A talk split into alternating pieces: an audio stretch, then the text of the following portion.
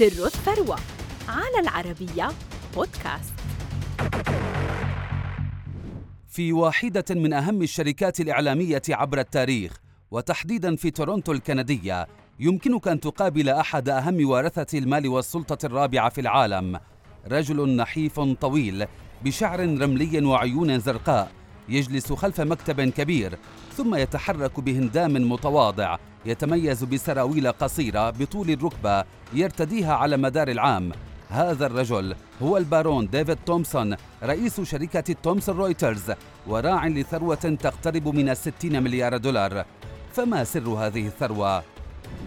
ولد ديفيد تومسون عام 1957 في تورونتو لعائلة أرستقراطية حيث سكن في قصر وارتاد أفضل المدارس لكنه كان صبيا خجولا وحساسا. ثم بعد أن أنهى المرحلة الثانوية وقع اختياره على جامعة كامبريدج حيث درس بكالوريوس الآداب. قبل أن يتقدم لاحقا لدراسة الماجستير في التاريخ في عام 1978 بدأ ديفيد مسيرته المهنية في تورونتو كشريك مبتدئ في شركة ميكلاود يونغ وير المتخصصة في الصناعة قبل أن ينتقل للعمل في شركة تومسون المملوكة لعائلته. شغل ديفيد عدة مناصب في الشركة تحت إدارة والده كينيث تومسون الذي توفي عام 2006 ثم انتقلت السيطرة إليه وفقا لخطة أعدها جده المؤسس روي تومسون الذي أراد أن يديرها ابنه ثم حفيده من بعده. كانت تلك الخطوة من روي محاولة بألا يعيش أجيال عائلته الشقاء الذي عاناه في طريقه لتأسيس إمبراطوريته الإعلامية. فروي بدأ من الفقر باعتباره ابن حلاق عادي وشق طريقه عبر كلية إدارة الأعمال وعمل بأكثر من مهنة بعد أن رفضه الجيش لعيب بصري ثم استقر على بيع أجهزة الراديو.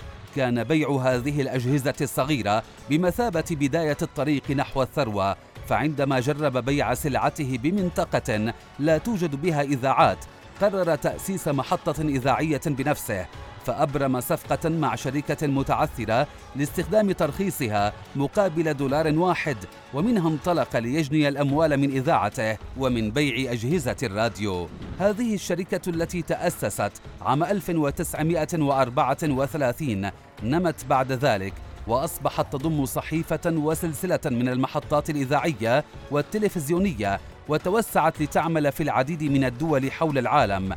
ولم تجعل روي ثريا فحسب بل وتم منحوه لقب النبلاء في عام 1963 ليصبح بارونا وهي الصفة التي ورثها ديفيد أيضا بالإضافة إلى إرثه الكبير في الشركة.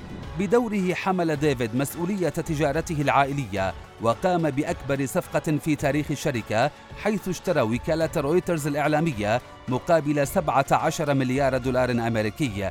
يتقلد ديفيد رئاسة شركة تومسون رويترز كما أنه رئيس مشارك في شركة وودبريدج للاستثمار التي تسيطر على تومسون رويترز بحيث يمتلك نحو 14% من أصولها بينما يمتلك أقاربه الباقي ويدير ثروة عائلته التي تملك أكثر من 23 مليون سهم في تومسون رويترز وحصة في شركة الاتصالات العملاقة بيل كندا وصحيفة جلوب اند ميل اليوم ديفيد الذي يبلغ من العمر 66 عاما أحد أثرياء العالم ويتربع على ثروة تقدر بستين مليار دولار اعتبارا من عام 2023 لم يعد ذلك الطفل الخجول بل بات قطبا من أقطاب الإعلام الكندي وراعي الفنون الأبرز في بلاده وعائلته هي الأغنى في كندا.